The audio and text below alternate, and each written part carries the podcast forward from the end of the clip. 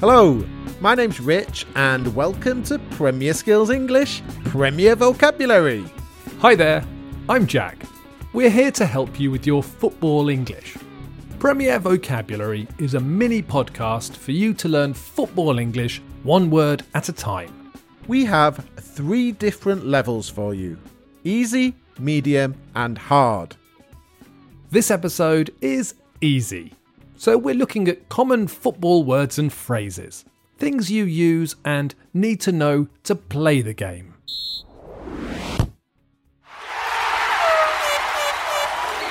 The word we're looking at in this episode is foul. A foul is when a player stops an opponent illegally. Illegally. The player breaks the rules of the game. Maybe a player pushes an opponent or kicks an opponent. This is against the rules of the game, and a foul will be given by the referee. A foul will be given by the referee. A foul is a noun, but it can also be a verb. Listen. Referee! That was a foul! Referee! He fouled him! Here you can hear the noun and the verb being used.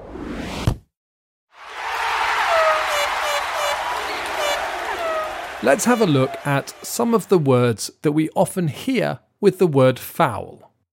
The strongest collocation is probably to commit a foul. A player doesn't do or make a foul. A player commits a foul. The player committed a bad foul and was given a red card. What about a professional foul? We hear that phrase quite a lot. Yes, a professional foul is when a player fouls an opponent to stop a clear goal scoring opportunity. If a professional foul happens outside of the penalty area, the referee will give the player a red card.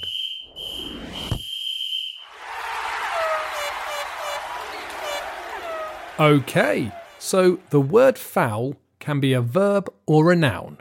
Players commit fouls, and professional fouls are quite common.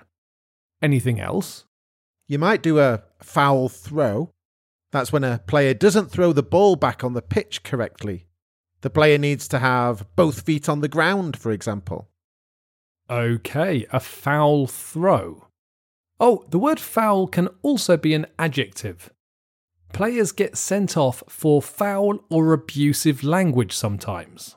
That's not very nice, is it? But yes, foul language. Here, foul means very rude, not polite. I don't ever use foul language. I don't believe you. The other day, when Manchester United scored, you said. There is the final whistle. We'll be back soon with more Premier vocabulary from Premier Skills English.